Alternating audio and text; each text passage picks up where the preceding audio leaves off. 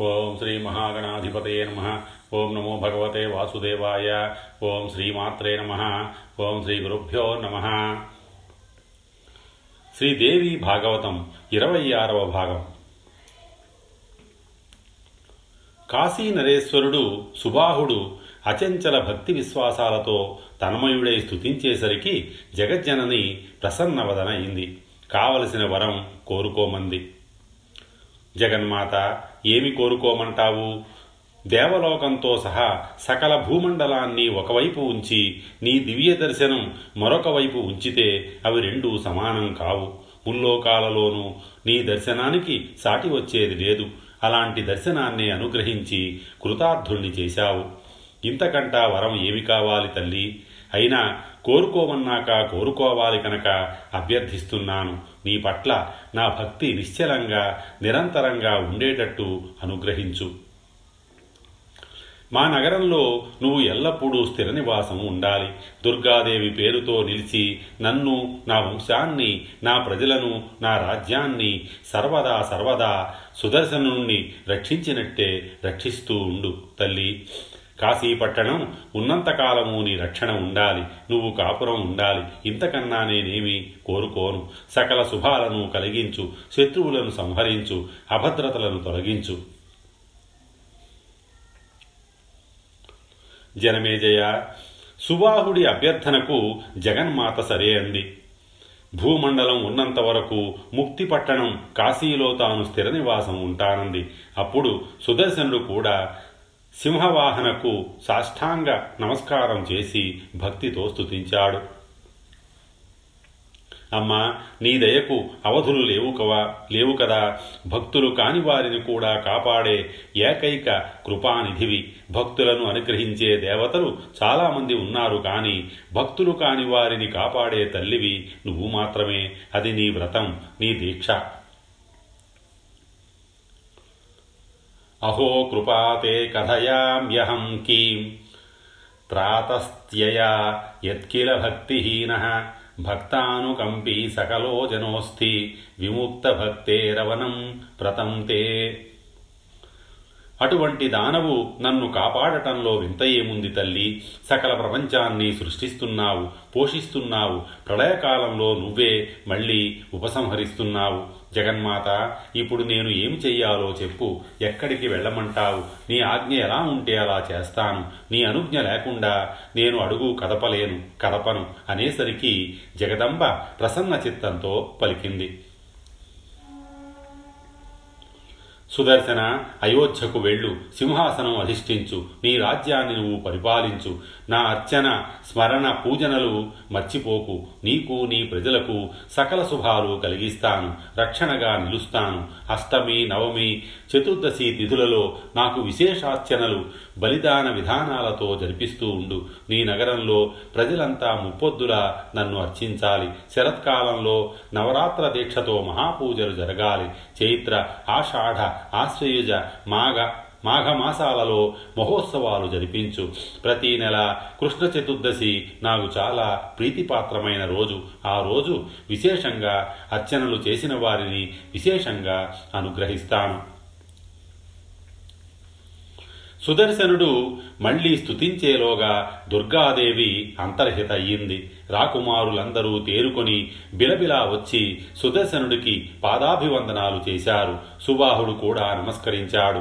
దేవతల ముక్కులందుకుంటున్న దేవేంద్రుడిలా భాషించాడు ఆ క్షణాన సుదర్శనుడు.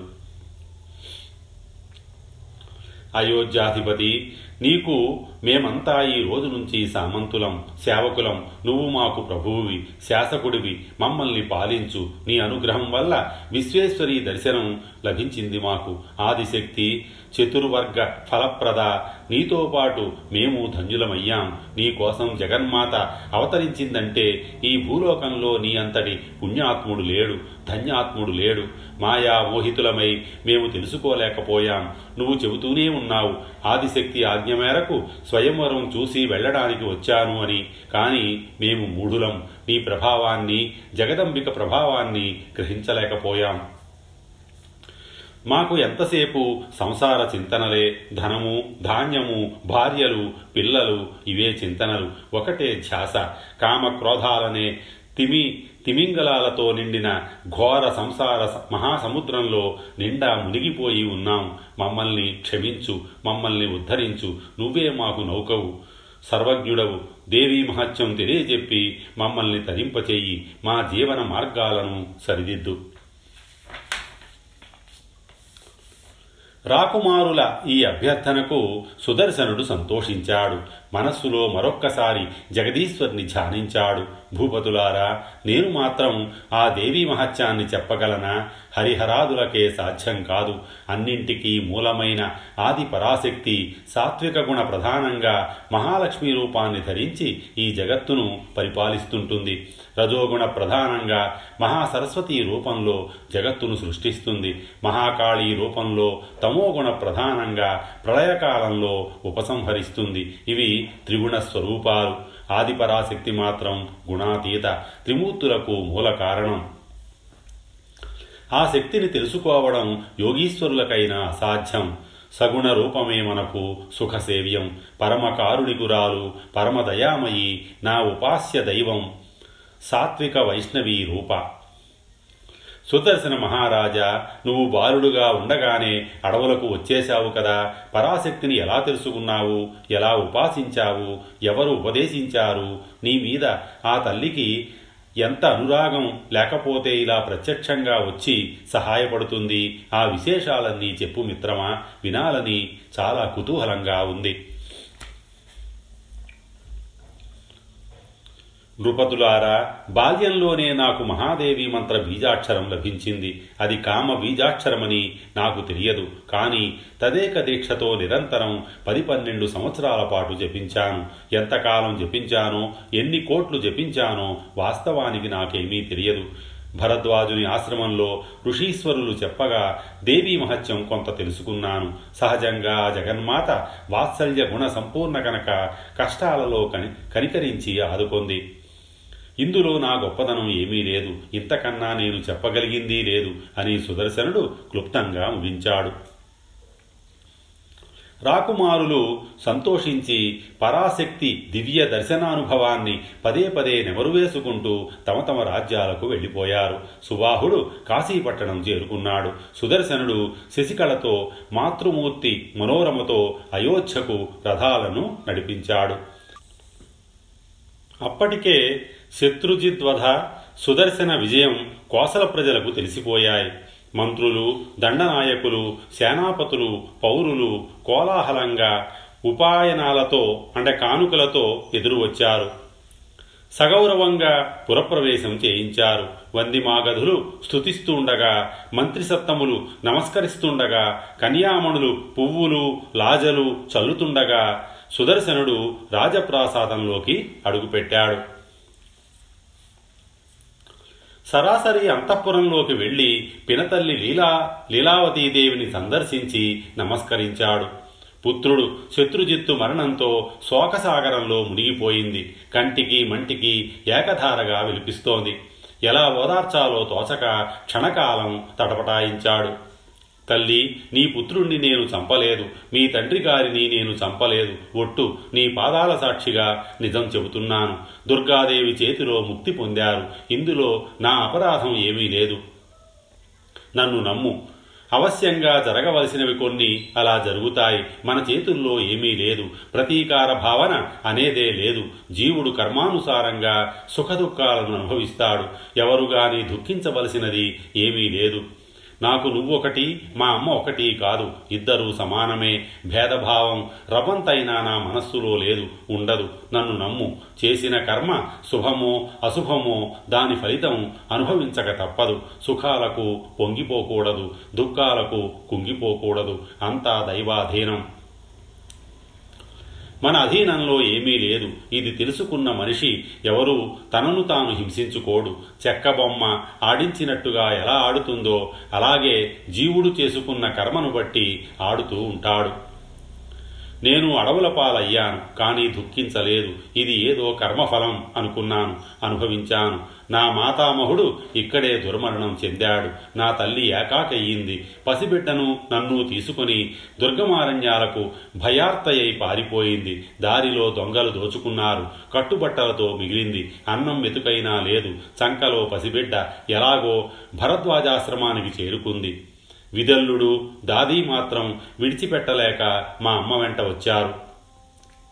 ఆశ్రమంలో మునులు మునిపత్నులు దయామయులు కనుక మా ఆలన పాలన చూశారు. కందమూల ఫలాలతో కాలక్షేపం చేశాం. ఇదంతా ఎందుకు చెబుతున్నానంటే అప్పుడు కూడా ఏనాడు నేను దుఃఖపడలేదు. ఇదిగో ఇప్పుడు రాజ్యం దక్కింది. భోగాలు వచ్చాయని నేను పొంగిపోవడం లేదు. నా హృదయంలో ఎవరి పట్ల వైరం లేదు మాత్సర్యం లేదు. నన్ను అడిగితే ఈ రాజభోగాల కన్నా నీవార భక్షణమే అంటే ఆశ్రమాలలో మునులు నివ్వరి ధాన్యం పరిగా ఏరి తెచ్చుకొని దంచుకొని గుప్పెడేసి వండుకొని తింటారు.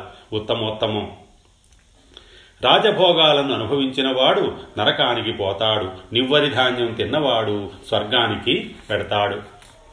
పిన్ని మానవుడెప్పుడూ తెలిసి ధర్మం ఆచరించాలి ఇంద్రియాలను జయించాలి లేకపోతే నరకం తప్పదు. మానవ జన్మ దుర్లభం. అది పరమ పవిత్రమైన భరతఖండంలో లభించడం మరీ దుర్లభం. అటువంటి జన్మను పొందినందుకు ధర్మ సాధన చెయ్యాలి.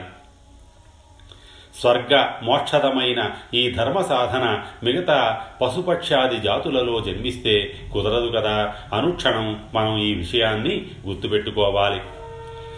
వయస్సులో చిన్నవాడైన జ్ఞానంలో పెద్దవాడై సుదర్శనుడు చేసిన ఈ ధర్మ ప్రబోధంతో లీలావతి తేరుకుంది.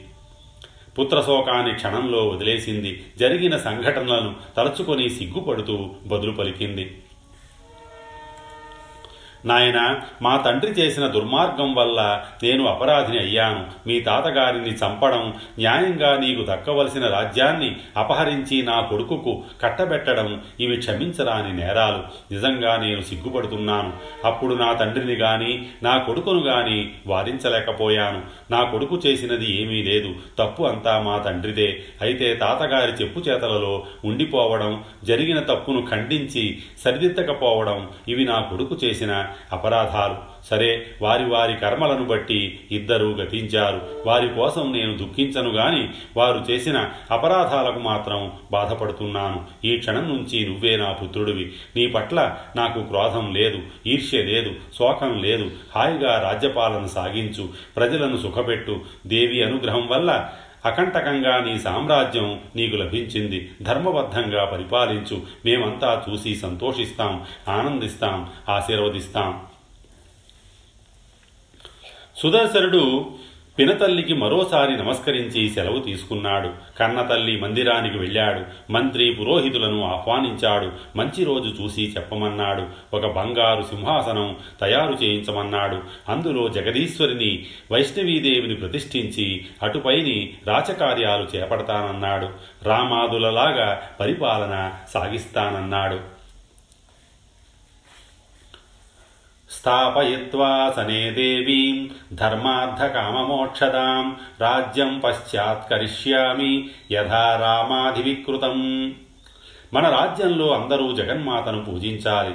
ఊరూరా ఇంటింటా తగిన వసతులు కల్పించండి. ఇది రాజశాసనం అన్నాడు. మంత్రులను వీడుకొలిపాడు రాజప్రాసాదంలో శరవేగంతో ఆలయ నిర్మాణం జరిగింది. బంగారు సింహాసనం సిద్ధమయ్యింది. ఒక శుభముహూర్తాన దైవజ్ఞులైన వేద పండితులు దేవీ ప్రతిష్ఠ జరిపారు. హోమాలు పూజలు జపాలు భక్తి శ్రద్ధలతో నియమనిష్టలతో యథాశాస్త్రంగా జరిపాడు సుదర్శనుడు.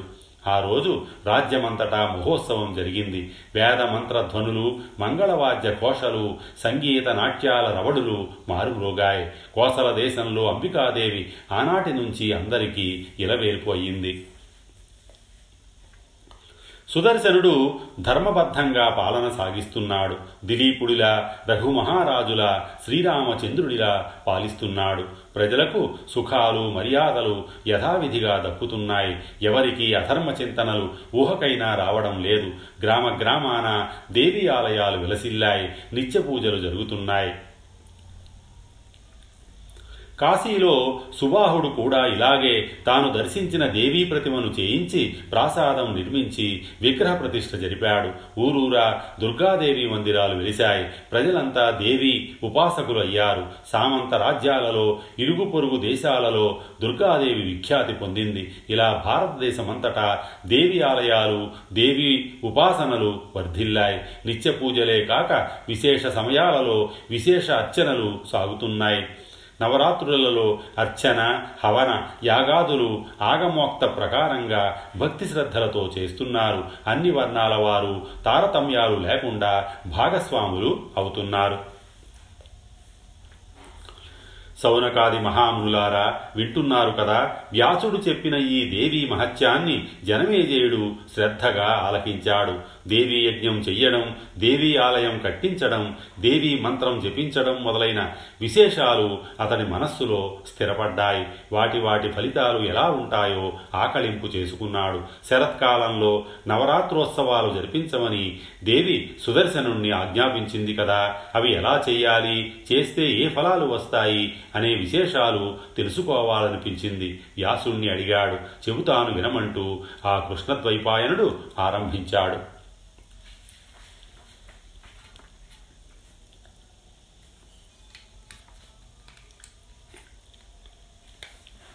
దేవీ నవరాత్రాలు. జనమేజయ ప్రజలకు వసంత ఋతువు శరదృతువు చాలా గడ్డుకాలం. అవి రెండు యమదంశల వంటివి. రోగపీడలు వ్యాపించే ఋతువులు.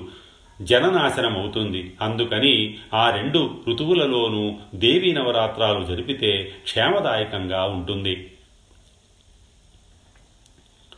ద్వావృతు యమదంష్ట్రాఖ్యే నూనం సర్వజనేషు వై. శరద్వసంతనామానౌ దుర్గమౌ ప్రాణినామిహ ద్వామే ద్వావేహ సుమహాఘోరౌ ఋతురోగకరౌ నృణాం వసంత శరదావేవ జననాశకరావుభౌ. చైత్రమాసం ప్రారంభ దినాన గాని ఆశ్వేజమాసం ప్రారంభ దినాన గాని నవరాత్రోత్సవాలను ఆరంభించాలి. ముందటి నెల అమావాస్య నాటికి సంబారాలన్నీ సమకూర్చుకోవాలి. హవిష్యమే అశనంగా ప్రసాద ప్రసాదం మాత్రమే స్వీకరిస్తూ ఏకభుక్త వ్రతం చేపట్టాలి. ఎత్తుపల్లాలు లేని సమతలంలో మండపం ఏర్పరచాలి. ఎనిమిది బారల స్తంభధ్వజం స్థాపించాలి. మండపమంతటా ఎర్రమట్టితో కలిపిన పేడతో అలకాలి. దాని మధ్యలో సమకోణ భుజంగా నలుచదరపు వేదిక అమర్చాలి. పొడుగు వెడల్పులు సమంగా చేతి పొడవున ఉండాలి. ఎత్తు కూడా అంతే చెయ్యెత్తు ఉండాలి. దాని మీద అలంకృత పీఠం స్థాపించాలి. పందిరి వెయ్యాలి తోరణాలు కట్టాలి మంత్రతంత్రవేత్తలైన బ్రాహ్మణులను వేద పండితులను ఆహ్వానించాలి. పాడ్యమి నాటి తెల్లవారుజాముననే లేచి స్నాన సంధ్యాదులు ముగించుకోవాలి. ఋత్వికి ఋత్విగ్వరణం చెయ్యాలి అర్ఘ్యపాద్యాలు ఇవ్వాలి నూతన వస్త్రాలు బహుకరించాలి. దేవీ పూజలో పిసినారితనం పనికిరాదు ఉన్న స్తోమతను దాచుకోకూడదు అలా అని లేని బడాయికి పోకూడదు. యథాశక్తిగా విత్తం ఖర్చు పెట్టాలి. తొమ్మిది మందితో గాని ఐదుగురితో గాని లేక ఒక్కరితో గాని దేవీ జపం జరిపించాలి. ఒకరు దేవీ మంత్రపారాయణ చెయ్యాలి. శాంత స్వభావులు వేదవేత్తలు అయిన పండితులను ఈ పూజలకు నియోగించాలి. వేద మంత్రాలతో స్వస్తి వచనాలతో సింహాసనం వేదిక మీద పెట్టి తెల్లని నూతన వస్త్రం ఆస్తరణగా వెయ్యాలి. అందులో అమ్మవారిని కూర్చోబెట్టాలి. చతుర్భుజ ముక్తాహార శోభిత దివ్యాంబరధారిణి శంఖచక్ర గదాధ్యాయుధ సమేత సింహవాహనాధిష్ఠిత అయిన దేవీ ప్రతిమను ఆ సింహాసనంలో ఉంచాలి. కొందరు అష్టాభుజ భుజ అష్టాదశ భుజాలతో ఒప్పారే మూర్తిని ప్రతిష్ఠిస్తారు. నవాక్షర మంత్రార్చన జరగాలి. కలశ స్థాపన చెయ్యాలి. అందులో పంచ పల్లవాలను మామిడి నేరేడు వెలగ మాదీఫలం బిల్వం ఉంచాలి.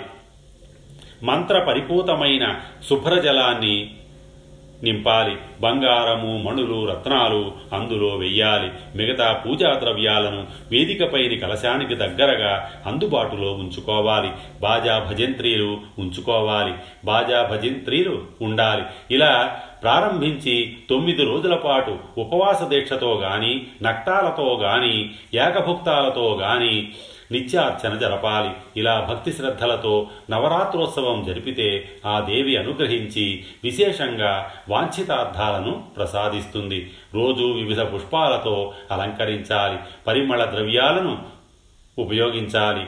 నారికేళ కదలి నారంగాది ఫలాలను నివేదన చెయ్యాలి. ముగింపు నాడు షట్రసోపేతంగా సకల ప్రజానీకానికి అన్న సంతర్పణ జరపాలి. జనమేజయ ఇందులో మరొక రహస్యం ఉంది. మాంస భోజనములు భోజనులు కనుక ఈ ఉత్సవాలకు కంకణం కట్టుకుంటే అమ్మవారికి మాంసాలను నైవేద్యం పెట్టవచ్చు. ఇందుకోసం జరిగే మహిష అజ వరాహాల హింసను ధర్మశాస్త్రాలు హింసగా పరిగణించవు. జంతుబలి అంటాము దేవతల కోసం జంతువులను బలి చేస్తే అది వాటికి స్వర్గప్రదమవుతుంది. త్రికోణ కుండాన్ని త్రికోణ స్థండిలాన్ని ఏర్పాటు చేసుకొని నిత్యము మంత్రపూర్వకంగా హోమాలు చెయ్యాలి. త్రికాల పూజలు జరుపుతూ పరిమళ ద్రవ్యాలతో సుగంధ బంధుర పుష్ప సమూహాలతో అమ్మవారిని ముంచెత్తాలి. సంగీత సాహిత్య నృత్యాది కళలను అమ్మవారి కైంకర్యానికి వినోదంగా వినియోగించాలి. అలా తమ కళలను సార్థకం చేసుకున్న వారి జన్మలు ధన్యమవుతాయి. తరిస్తారు. దేవి అనుగ్రహానికి విశేషంగా పాత్రులు అవుతారు. యజమానుడు ఈ తొమ్మిది రోజుల పాటు కఠోర బ్రహ్మచర్యాన్ని పాటించాలి. కటిక నేల మీద మాత్రమే పడుకోవాలి. అనారోగ్యాది కారణాలు ఉంటే తప్ప లేకపోతే చన్నీటి స్నానమే చెయ్యాలి. కుమారీ పూజ. ఇవి కాక నిత్యము కన్యా పూజ చెయ్యాలి. శక్తిని బట్టి ఒకరి నుంచి తొమ్మిది మంది వరకు కన్యలను ఆహ్వానించి వస్త్రాలంకారాదులు చేసి విధి విధానంగా మంత్రాలతో పూజించాలి. దీనినే కుమారీ పూజ అంటారు. రెండు సంవత్సరాల నుంచి పది సంవత్సరాల వయస్సు వరకు ఉన్నవారే దీనికి కన్యలుగా అర్హులు. ఏడాది పిల్ల పనికిరాదు. రెండేళ్ళ పిల్లను కుమారి అంటారు. మూడేళ్ళ అమ్మాయిని త్రిమూర్తి అంటారు. నాలుగేళ్ళ పిల్లను కళ్యాణి అని ఐదేళ్ళ కన్యను రోహిణి అని ఆరేళ్ళ పిల్లను కాళిక అని ఏడేళ్ళ అమ్మాయిని చండిక అని ఎనిమిదేళ్ళ అమ్మాయిని శాంభవి అని తొమ్మిదేళ్ళ కన్యను దుర్గాని పదేళ్ళ కన్యను సుభద్రాని ఈ కుమారీ పూజలో వ్యవహరిస్తారు. పది సంవత్సరాలు దాటిన అమ్మాయి ఈ పూజకు అర్హురాలు కాదు. వీలైతే తొమ్మిది మందిని ఒకే వయస్సు వారిని ఏర్పాటు చేసుకోవచ్చును. వీటికి విశేష ఫలాలు ఉన్నాయి.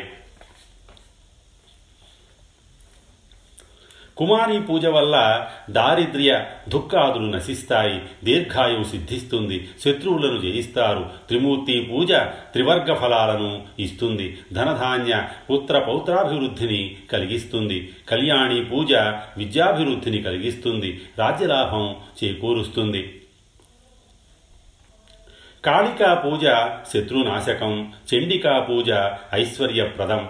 శాంభవి పూజ నృప సమ్మోహకం. అధికారులను లొంగదీసుకోవడానికి ఇది దివ్యౌషధం. దుర్గా పూజ ఉగ్ర పద్ధతిలో అయితే సకల శత్రు వినాశకం. సౌమ్య పద్ధతిలో అయితే స్వర్గ సుఖప్రదం రోహిణీ పూజ సకల రోగ నివారకం దీర్ఘరోగాలు కూడా ఉపశమించి పరిపూర్ణంగా ఆరోగ్యం చేకూరుతుంది. సుభద్రా పూజ వల్ల వాంఛితార్థాలు సిద్ధిస్తాయి. వీరిని అమ్మవారికి ప్రతిరూపాలుగా భావించాలి. శ్రీయుక్త నామ మంత్రాలతో గాని బీజాక్షర సహితమైన నామమంత్రాలతో గాని భక్తి శ్రద్ధలతో ఈ కుమారి పూజ జరపాలి. ఈ తొమ్మిదింటికి తొమ్మిది ప్రత్యేక స్తోత్ర శ్లోకాలు ఉన్నాయి. చెబుతాను ధారణ చెయ్యి. कुमारस्य च तत्त्वानि या सृजत्यपि लीलया, कादीनपि च देवान्तां कुमारीं पूजयाम्यहम्। सत्त्वादिभिस्त्रिमूर्तिर्या तैः नानास्वरूपिणी, त्रिकालव्यापिनी शक्ति त्रिमूर्तिं पूजयाम्यहम्। కళ్యాణకారిణీ నిత్యం భక్తానాం పూజితానిశం. పూజయామి చ తాం భక్త్యా కళ్యాణీం సర్వకామదాం. రోహయంతీ చ బీజాని ప్రాగ్జన్మ సంచితాని వై యాదేవీ సర్వభూతానాం రోహిణీం పూజయామ్యహం కాళీ కాళయతే సర్వం బ్రహ్మాండం సచరాచరం కల్పాంతసమయే యాతాం కాళికాం పూజయామ్యహం చండికాం చండరూపాం చ చండముండ వినాశినీం తాం చండపాపహరిణీం. చండికాం పూజయామ్యహం. అకారణాత్ సముత్పత్తి యన్మయై పరికీర్తిత. యస్యాస్తాం సుఖదాం దేవీం శాంభవీం పూజయామ్యహం. దుర్గాత్రాయతి భక్తం యా సదా దుర్గతినాశినీ. దుర్జేయ సర్వదేవానాం తాం దుర్గాం పూజయామ్యహం సుభద్రాణి చ భక్తానాం కురుతే పూజితా సదా అభద్రనాశినీం దేవీం సుభద్రాం పూజయామ్యహం కన్యకలను నూతన వస్త్రాలతో పుష్పమాలికలతో పరిమళ ద్రవ్యాలతో సువర్ణాభరణాలతో అలంకరించి ఈ మంత్రశ్లోకాలతో అర్చించాలి। కురూపిణులు కులహీనలు గాయాలతో కురుపులతో ఉన్నవాళ్ళు రోగవ్యాధి పీడితలు వికలాంగినులు అక్రమ సంజాతలు ఈ పూజకు కన్యలుగా పనికిరారు. రూపవతి ఆరోగ్యవతి ఏకవంశ సంజాత వ్రణవర్జిత మాత్రమే అర్హురాలు. బ్రాహ్మణ కన్యలను పూజిస్తే సర్వకార్యార్థ సిద్ధి కలుగుతుంది. జయార్థులు క్షత్రియ కన్యలను పూజించాలి. లాభార్థులు వైశ్య కన్యలను శూద్ర కన్యలను పూజించాలి. బ్రాహ్మణ క్షత్రియులు బ్రాహ్మణ కన్యలను వైశ్యులు బ్రాహ్మణ క్షత్రియ వైశ్య కన్యలను శూద్రులు నాలుగు వర్ణాల కన్యలను అర్చించవచ్చు. తొమ్మిది రోజుల పాటు దేవీ పూజలు చెయ్యలేని అశక్తులు ఎవరైనా ఉంటే వారు అష్టమి రోజున విశేషార్చనలు చేస్తే సరిపోతుంది. అది భద్రకాళిక జగన్మాత జన్మించిన రోజు. కోటాను కోట్ల యోగినులతో కలిసి జన్మించి దక్షాధ్వర ధ్వంసం ధ్వంసం చేసింది భద్రకాళి. అందుకని అష్టమి పూజ విశేషం. గంధమాల్యాలను లేపనాలతో ఫలపుష్పోపహారాలతో హోమాలతో బ్రాహ్మణ పూజలతో పాయసామిషాది నైవేద్యాలతో జగదంబికను సంతోషపరచాలి. తొమ్మిది రోజుల పాటు ఉపవాసాలు ఉండలేని వారు మూడు రోజులు ఉపవాసం ఉన్నా సరిపోతుంది. సప్తమి అష్టమి నవమి ఈ మూడు రోజులు అతి ముఖ్యాలు అతి పవిత్రాలు. నిత్య పూజలు హోమాలు కుమారీ పూజలు బ్రాహ్మణ భోజనాలు వీటితో ఈ వ్రతం సంపూర్ణమవుతుంది. మిగతా వ్రతాలు దాన ధర్మాలు ఇవి ఏవి? దేవి నవరాత్రి వ్రతంతో సరికావు సాటిరావు. ధనధాన్య సుఖ సంతోష ఆయురారోగ్య ఆరోగ్యప్రదమైన వ్రతం ఇదొక్కటే. స్వర్గదాయకం మోక్షదాయకం విద్యార్థులు ధనార్థులు పుత్రార్థులు ఈ వ్రతాన్ని చేస్తే నిస్సందేహంగా గొప్ప ఫలితాలు పొందుతారు. విద్యార్థికి సర్వ విద్యలు కరతలామలకాలు అవుతాయి. రాజ్యభ్రష్టుడికి అనాయాసంగా సింహాసనం లభిస్తుంది.